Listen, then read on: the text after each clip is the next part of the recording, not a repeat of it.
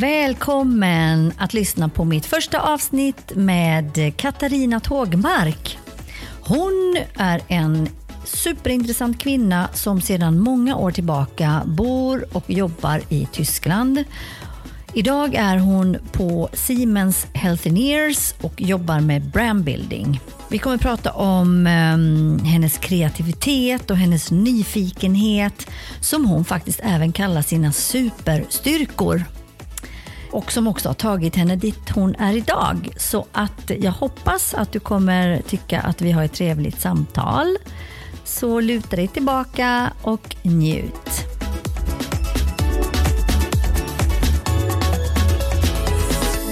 Välkommen hit Katarina Tågmark. Tack.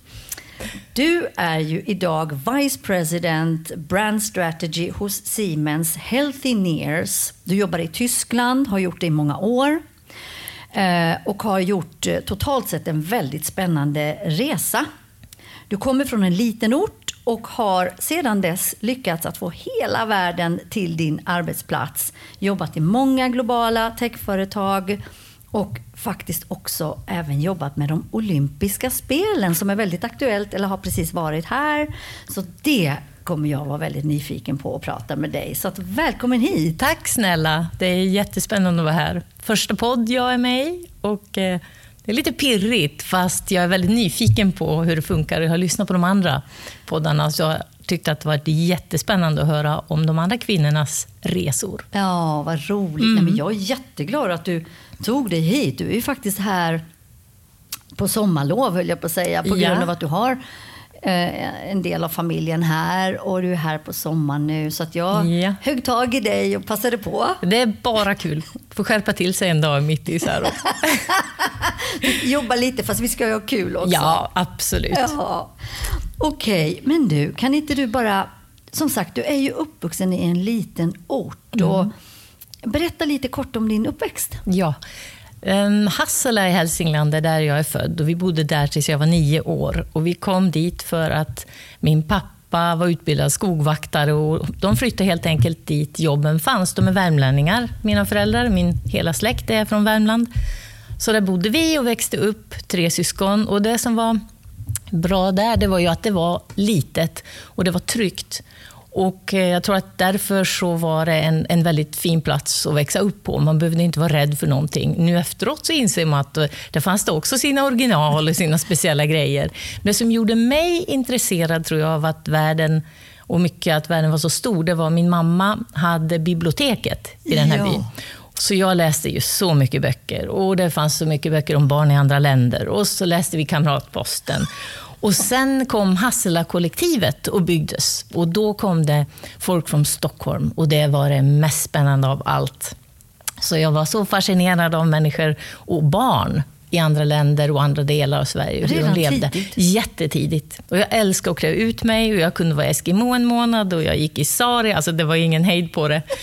Mittella var en populär grej också, så, men jag, de, de lät mig hålla så jag hade det där. Så att jag tyckte om att spela roller och leka att jag var någon annan och, och, att världen var mycket, mycket större. Så jag tror att jag väldigt tidigt ställde in mig på att åtminstone undersöka hur det var någon annanstans. Just det, så nyfikenheten och även det här med kreativiteten för att mm. ställa om sig till olika eh, karaktärer eller vad ska jag säga och klä ut sig och hålla på. Så du är ju redan där mm. väldigt kreativ och du jobbar ju idag också, det ska vi återkomma till, eh, i ett kreativt yrke. Mm.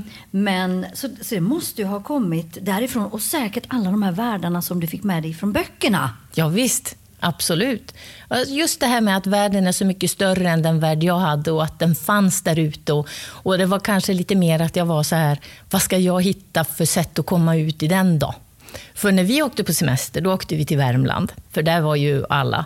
Och vi hade ett sommartorp där och där slog vi oss ner och så hade vi gäster och främmande, som vi sa hela tiden, varenda dag i tre veckor och sen åkte vi hem igen.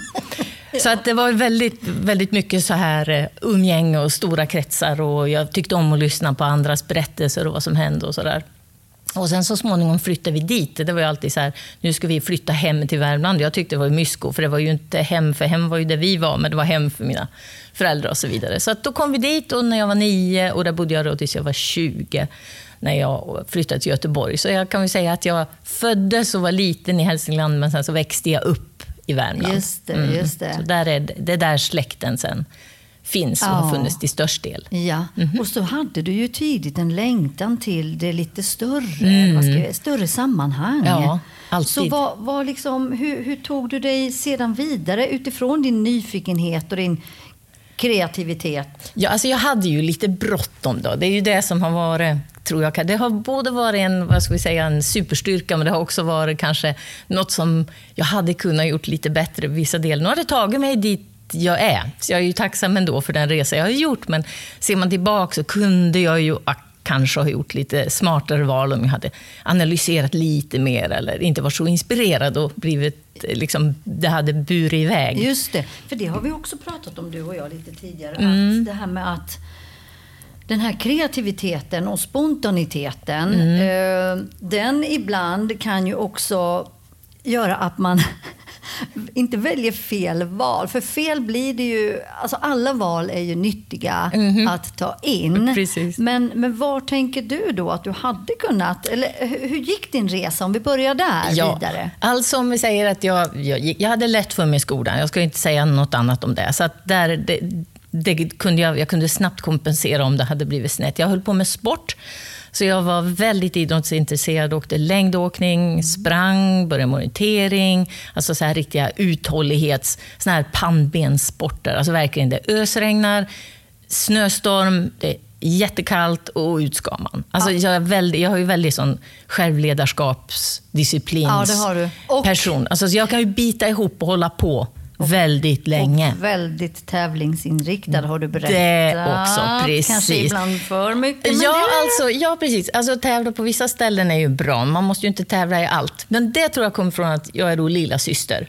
Och för att hänga med ja. och för att få vara med så fick jag bli både listig, för jag var inte stark, så jag var tvungen att vara lite smart och tänka ut vad som kunde hända så jag kunde få vara med eller låna grejer. Eller så, så jag var tvungen att liksom bli utvecklare där. Men, du var redan strateg då? Jag tror faktiskt att jag har min stora syster för att tacka att jag blev ganska strategiskt lagd faktiskt, för att ja. få min vilja fram. Ja. Eh, men sen ändå, jag hade lätt i skolan som jag sa och jag gick fyraårig teknisk linje och det valde jag enbart för att det var, en, det var så mycket ämnen som möjligt. Jag la till extra extra ämnen och så, för jag tänkte det är bra att passa på när man ändå går i skolan. Varför just tekniskt då? Ja, det var ju också ett sånt spontant litet val. Därför att då läste jag någonstans att då var man tvungen att ha en viss sorts praktik. Och om man inte ordnade den själv så skulle skolan hjälpa till. Då tänkte jag, ah, automatiskt sommarjobb. Alltså så fattade jag oh. beslut på den tiden. Det var inte speciellt nej, tänkte, smart. Nej, det tänkte, blev bra. Du tänkte ju nästa steg hela tiden. Jag tänkte steget efter, men alltså ja. jag, är ingen, jag, är, jag är ingen naturlig ingenjör. Men det jag lärde mig på de där fyra åren var att tänka som en ingenjör. Och det har jag haft nytta av i hela min karriär. För att det jag har jobbat med har riktat sig till vetenskapare och ingenjörer. Ja. Så det blev min superpower, att jag inte var en själv, men jag lärde mig tänka som en. Ah, bra, mm. det kommer vi prata lite mer om ja. framåt här nu. Precis. Så att efter skolan sen då, du gick ja. ju där i skolan och det var ju också lite... Det var i Karlstad, ja. jättekul. Jättebra lärare, jättebra klasskamrater, vänner för livet. Alltså. Ja. Så de har jag fortfarande kvar några. Um, och sen då var det lite så här hastigt plötsligt så tog det här slut och så man skulle göra någonting. Och då började jag på Göteborgs universitet på kemistlinjen. För det var liksom naturlig följd, bara så här. Och där blev det då tokigt. Och jag kommer ihåg det så väl, hur jag satt en gång, det var en föreläsning och så kom det in en person från tvätt, ett tvättmedelsföretag, tror jag det var, och började prata passionerat om kemin bakom sköljmedel. Och jag minns att jag tittade till vänster och jag tittade till höger och tänkte, här sitter jag och de är intresserade och det är inte jag. Varför sitter jag här? Vill jag? Nej, det här går ju inte. Nej. Och då kom jag hem på påsklov, kom jag hem till Värmland var det ju då, då och hittade en annons i tidningen där Pharmacia sökte en processingenjör kemi där det räckte med fyraårig teknisk kemigren. Och så sökte jag det, jag fick komma på intervju. Första gången jag var i Uppsala var jag på intervju och andra gången jag kom till Uppsala var för att flytta dit och började jobbet. Så då hoppade jag du av. av ja. Mm. Och det var ett bra beslut på flera sätt därför att mer kemist visade sig sen att det skulle jag egentligen inte bli. Ja.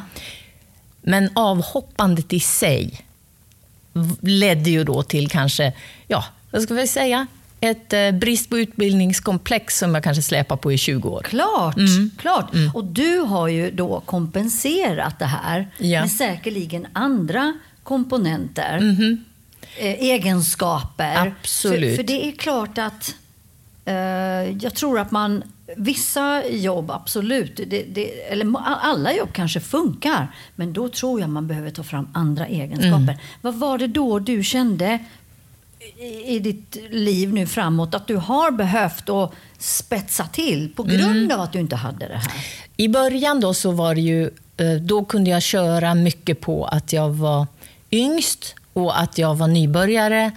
Och därför kunde jag vara nyfiken och jag kunde vara väldigt aktiv. Och jag, hade, för att jag kände, det var mycket, vi hade många omorganisationer i den organisationen jag jobbade i då, det företag. Och vi, vi köpte och sålde och vi slog samman och vi avknoppades. Alltså det var en väldigt dynamisk miljö. Så även om jag hade samma arbetsplats i faktiskt 18 år Vad, blev vad, det. vad, vilken roll? Det, då var jag i Uppsala och jag började som processingenjör, sen jobbade jag i forskning och utveckling, sen kom jag alltså in som produktchef och sen blev jag marknadskommunikatör och sen blev det varumärke. Så att jag fick Ah, en väldigt lång resa där. Men det var hela tiden olika företag på grund av de här sammanslagningarna och uppköp.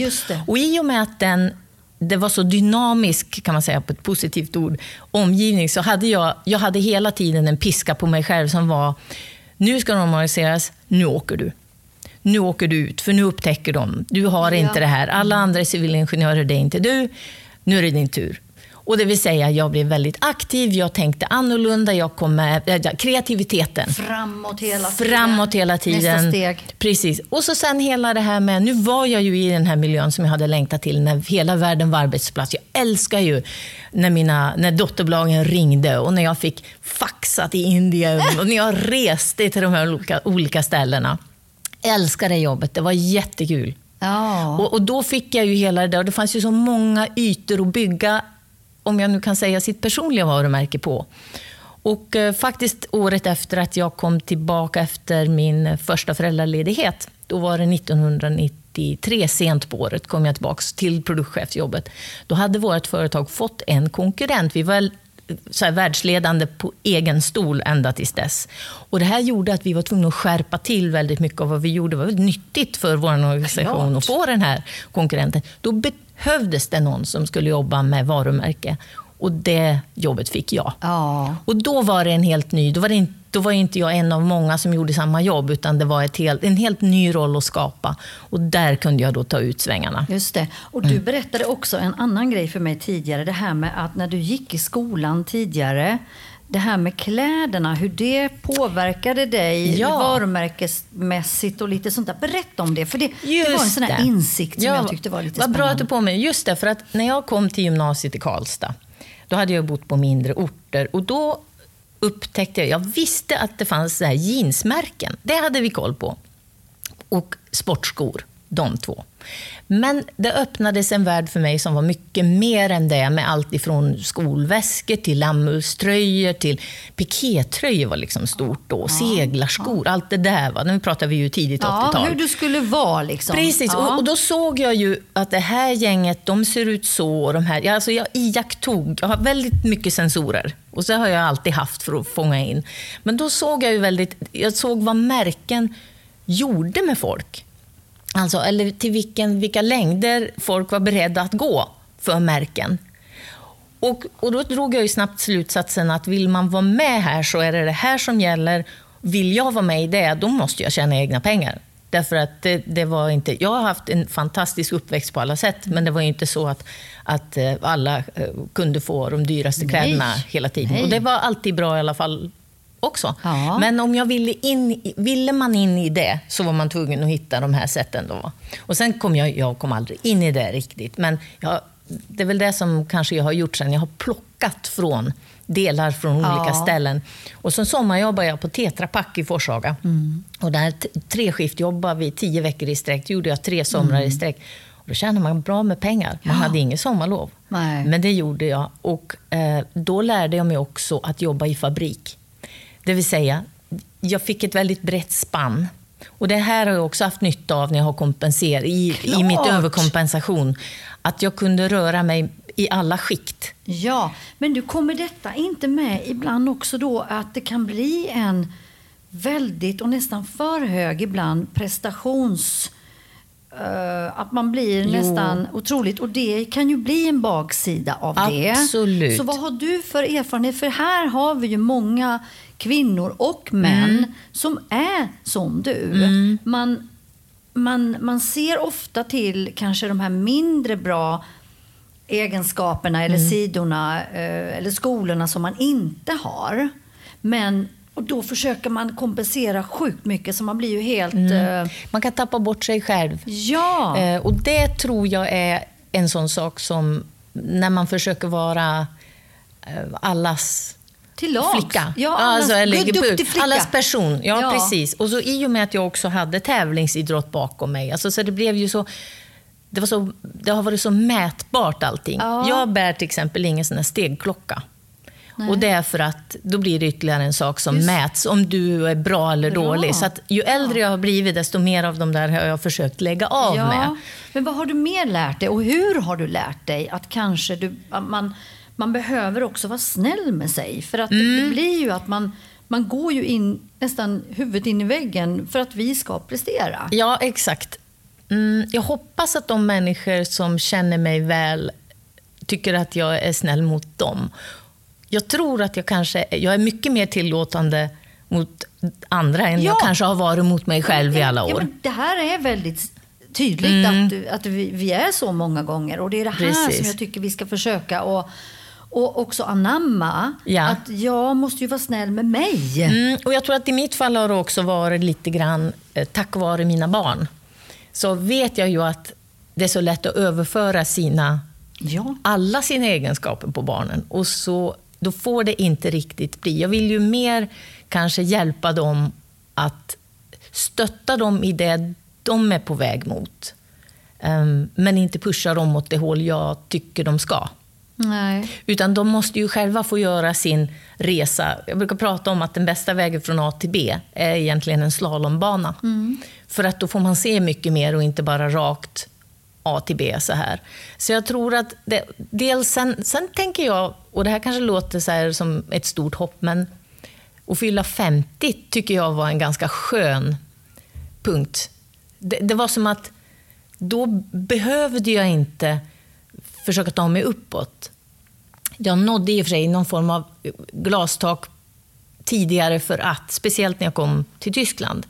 Um, och då, därför att där kände jag att jag kan inte avancera uppåt i en organisation här, utan här kan jag nu gå åt sidorna och utveckla min expertis. Och det har jag gjort sedan dess. Och det har jag trivts mycket med. Förr jag har ju varit chef över många människor och det har varit Och uppåt och budgetar och, allt. ja. Och det har alltid varit, eller rättare sagt kanske den ut, det förväntas. Ja. Men efter jag fyllde 50 så är det lite, vänta nu, nu är jag här, nu har jag byggt den här plattformen. Det är den jag vill förädla och sen vill jag dela med mig tillbaka. Nu är det min tur, känner jag, att få ge tillbaka till dem jag har fått av, alltså de som är där jag var. Ja. För det jag gjorde också under den här tiden, jag försökte också vara klok genom att hitta människor som var på min sida. Människor som förstod vad jag jobbar med, vad vi jobbar med. Eh, och som jag kunde ha alltså, som mentorer, coacher. Eh, och nu vill jag gärna vara det för andra. Jag vill liksom betala tillbaka för, för det här som jag har fått av andra under de här åren till som jag ska fortsätta jobba, vilket är typ kanske 10 plus. Precis, Mm. precis. Och du hamnade ju sen då, där du, hade, du gjorde ju efter de här 18 åren, Ja. så hamnade du var? Först i England och då hade vårt företag blivit uppköpt av GE. Och det var enormt omvälvande. När man jobbar i ett företag med 10 000 anställda så tycker man ju att det är rätt stort. Så. Och sen kommer ett med 45 000 och köper upp en.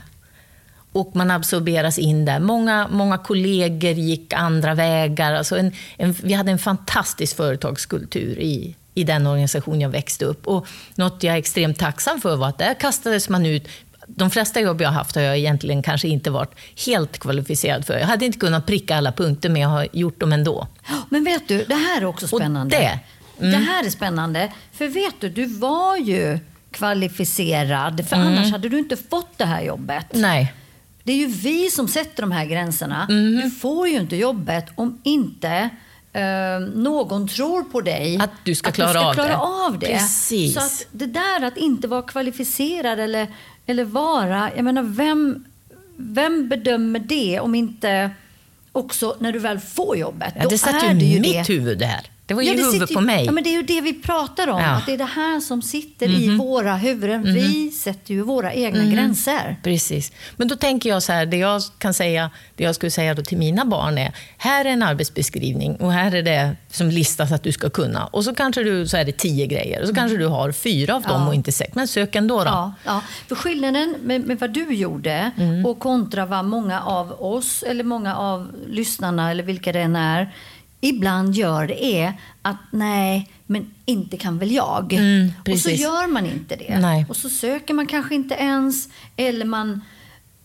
man du vet även under intervjun Mhm. behöver man ju verkligen vara ordentligt eh, säker på att det här fixar jag. Ja. Och någonstans så tror jag att man vet att man skulle fixa det. Men jag tror att du inte tror Ja. att jag skulle fixa det. Så då känner ju du det. Just det. Och Och, nu då pratar- gör man kanske sämre ifrån då sig. gör man sämre ifrån sig. Och nu pratar jag också utifrån att vi jobbar ju med rekrytering och hur viktigt det är att faktiskt tro på sig själv.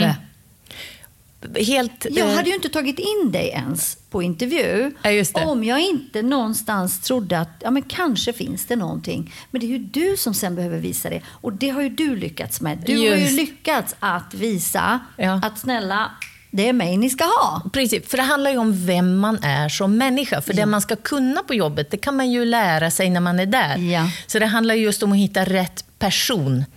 Och då hade jag ju lite tur när GE då köpte oss, för att de jobben som det jobb jag hade, det hade någon i och det var ju ett större jobb. Ja. Men då fanns det ett nytt jobb igen som ingen annan hade haft. Och det var alltså att leda sponsorskapet för de olympiska spelen Ja, det är ju så häftigt. för då det som var GE Healthcare. Ja. Och det handlar alltså om att hitta, att komma i kontakt med de medicinska ledarna, dels för spelen och dels för de stora nationella, alltså ländernas egna lag och sätta in våra produkter i olika sammanhang. Så att vi startar projekt med det amerikanska damishockeylaget. Vi eh, startar projekt med de här som åker skridsko short track Ja. på en ishockeyrink. Just det.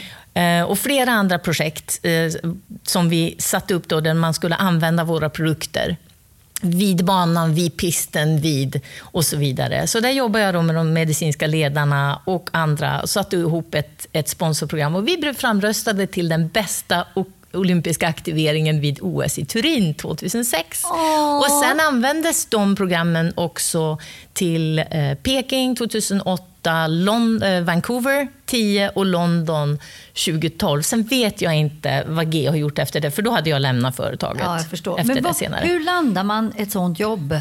Ja, alltså, ja, men, hm, där hade jag tur, tycker jag. Jag blev utvald att jobba i det som var ett integrationsprojekt, så jag kunde ju bli synlig för de som valde.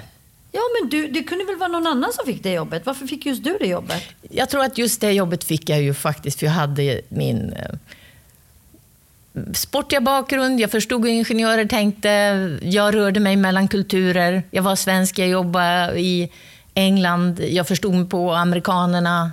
Ehm, Ja, hade ju... rätt folk tyckte jag passade Ja. och så blev det så. Men det måste ju också utgått ifrån vad du hade bidragit till tidigare. för Absolut, för man annars hade jag inte kommit till det här Nej, första teamet. nej, så nej. det handlar ju lite grann, och jag tror att det är just det här med att, att hålla sig framme, men på rätt ställen. Ja. För att bara hålla sig framme, det, det, då håller man inte. Utan det var också något, ett, ett tankesätt jag lärde mig tidigt, så var det välj dina arenor med omsorg. Och det lärde jag mig av en skådespelare som sa, välj vilka arenor eller vilka scener du går upp på. Och alla som inte är, de är inte dina scener. Nej. De är du inte på. Nej. För börjar man springa på alla bollar, då sliter man Ja. ut sig alldeles för fort. Men vad, vad skulle det kunna vara för scen då, till exempel? Bara lite mer konkret. Mm. Precis. Så, att vi, så för din del, vad var det för scener som du visste att här ska jag... Mm. En scen jag vet eh, som jag tyckte om, och den är faktiskt, det är faktiskt inte bara bildligt en scen, utan jag tycker mycket om att presentera. Jag var aldrig rädd. Jag var på säljmöten och, och cirkulerade på, med kanske 500-600.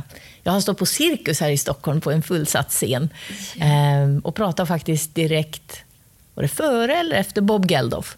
Så Oj, det var väldigt spännande. I vilket sammanhang var det? Det var eh, i samband med SSAB som hade en, en sån här stålpriset-dagen. Någonting som wow. Det var väldigt kul okay. alltihopa. Så att, att kunna få, få synas och kunna få berätta Ja, en, en, en, en, storyteller. Det gillar jag. Det och, visste du? Ja, utifrån. Och så sen i och med att under de här åren, nu låter det, du har ju inte pratat om det alls, men det som blev min grej blev ju det här med B2B-varumärken. Och det jag alltid hela tiden håller fast vid är att även B2B-beslutsfattare är människor. De går inte bara till jobbet och fattar en sorts beslut för att de är på jobbet, utan det är hjärtat och magen är med där också. Det är inte bara logik, det är inte bara inköps, utan det märke, det företag, den person de gillar mest, det vill de köpa. Ja, men är inte överlag all varumärkesbranding, strategi, det har ju med känslor Hela tiden Hela tiden. Ja. Och då kommer vi tillbaka till de här lammuströjorna på gymnasiet. Ja. Vad gjorde de med folk? Var, varför hade de dem? Varför hade de här inte ja. dem? Och vad gjorde det med dem när de bar dem? Och deras, alltså, deras, vad hände med folk i rätt respektive fel märke? Och, och, just att kunna använda det och så göra den tidpunkt jag kom i, som sagt, vårt företag, när jag fick börja med de här grejerna, behövde göra någonting. Och då var man modig. Och vi gjorde sånt som, vi, vi frågade inte, vi kollade inte, vi gjorde inga fokusgrupper. Och för ingen skulle ha kanske förstått sig på det, men det ska ju igenom och gav väldigt stor gen, eh, vad ska vi säga, ett stort gensvar ja. för att det var så annorlunda. Ja. Men ibland så hamnar man ju också som det här med lammuströjorna för din del, eller de coola kidsen hade ju de här kläderna. Så, men när du väl använde det så mm. kände du ju ändå en annan Sam, du hör, kände ju inte den samhörigheten. Nej. För det kan ju också bli mm. att man faktiskt, nej, men det här är ju inte någonting för mig. Jag blev ju aldrig ändå en av dem. Nej. Och, och det där är en viktig upptäckt, därför att det kan, vara, det kan ju vara det här att man, att man går ifrån, men det tror jag tillhör ungdom och så vidare. Jag har faktiskt all, nästan alltid valt bort gruppen för att jag har känt att nackdelarna har varit större än fördelarna. När man knöts in i någonting och valen inte blev mina egna. Ja. Min lillebror var mitt bästa alibi för att slippa vara ute och partaja som tonåring. För jag var inte så intresserad av det. Nej. Men då hade jag en lillebror och så hade jag en mamma och pappa som var mycket ute och, ja. och, med vänner och gjorde saker. Så jag var barnvakt. barnvakt. Och sen höll jag på med min sport. Så jag hade nästan alltid träning, dubbla saker, jag hade ja. läger, jag hade ja. tävling. Så den, de här arenorna som många rörde sig på, så jag var ändå en outsider, ja. även om jag hade rätt tröja. Just det. Och ändå fastän du också gillar det, att mm. stå på scen, kanske inte ändå, men, men du har ju, du har ju, så är du samtidigt en introvert person ja. egentligen. Ja, då. Det, men jag vill bara snabbt återkomma till det här med, med de finaste tröjorna mm. som alla andra har och jag vill, jag vill då vara i det sammanhanget. Det intressanta i det här som vi har nu touchat vid, mm. det är ju att du kommer egentligen många gånger bara so far mm. med de här branden. Med för rätt igen, grejer. För mm. egentligen mm. handel, i slutändan handlar det ju också om vad du själv vill, vad vill jag stå för, ja. vem är jag? Alltid. Så att eh, det kan ju vara en push att kanske mm. använda sig av de bästa, vad vet jag. Men, men jag tror att i slutändan så handlar det ändå om vad jag vill och, mm. och vilken kontext jag vill befinna mig i. Precis. Och vara sann med det. Ja, och där jag då när jag var yngre kanske var lite mer så här att jag tyckte det var lite pinsamt att jag var från mindre ort och inte riktigt förstod på det här med märken. Ja. Och sen i arbetslivet att jag inte hade den här examen, att jag inte... Nu är det här min grej. Jag ja. älskar ju att jag kommer från en liten ort i ett litet land långt upp i norr och inte alls har följt några recept och ändå gör det jag gör. Ja. Och och det var, det var kul faktiskt när jag kom till Siemens då 2010. Så var, för början så var sjätte månad ungefär så ringde någon från personalavdelningen och sa ehm, jo, ja, mm, det är ju lite konstigt för vi har inte ditt universitetsdiplom här on file. Och då sa jag nej, det är inte så konstigt för det finns inget. ja, men det var ju annorlunda. Så, och sen slutar de att ringa och så håller vi inte på med det mer. Nej. Men nu tycker jag själv att just den här resan jag har gjort med krokar och svängar och avarter och allt, jag känner mig mycket mer nära den här flickan som klädde ut sig och läser böcker och var nyfiken. Nu är jag liksom tillbaks till henne igen. Ja, men är, har det inte med någon inre trygghet också som vi kanske landar ja. i våran, våra åldrar. Nu, ja. Inte ska vi säga hur gamla vi är nu, men, ja, eh, men, men eller hur? Att man känner sig ändå trygg med vad det än är så, så fixar det sig. Något sätt. Det, det lustiga är ju att man tror kanske, eller inte, alla är ju inte så här. En del, är ju, en del funderar ju inte på det här, utan man är sig själv och så är man det hela sitt liv och det går bra och så är det så. Men vi som letar runt då lite grann och sen kommer man fram till att ja, men det var ju den här jag var från början som var bäst. Precis. Fast man har ju fått haft roligt under tiden.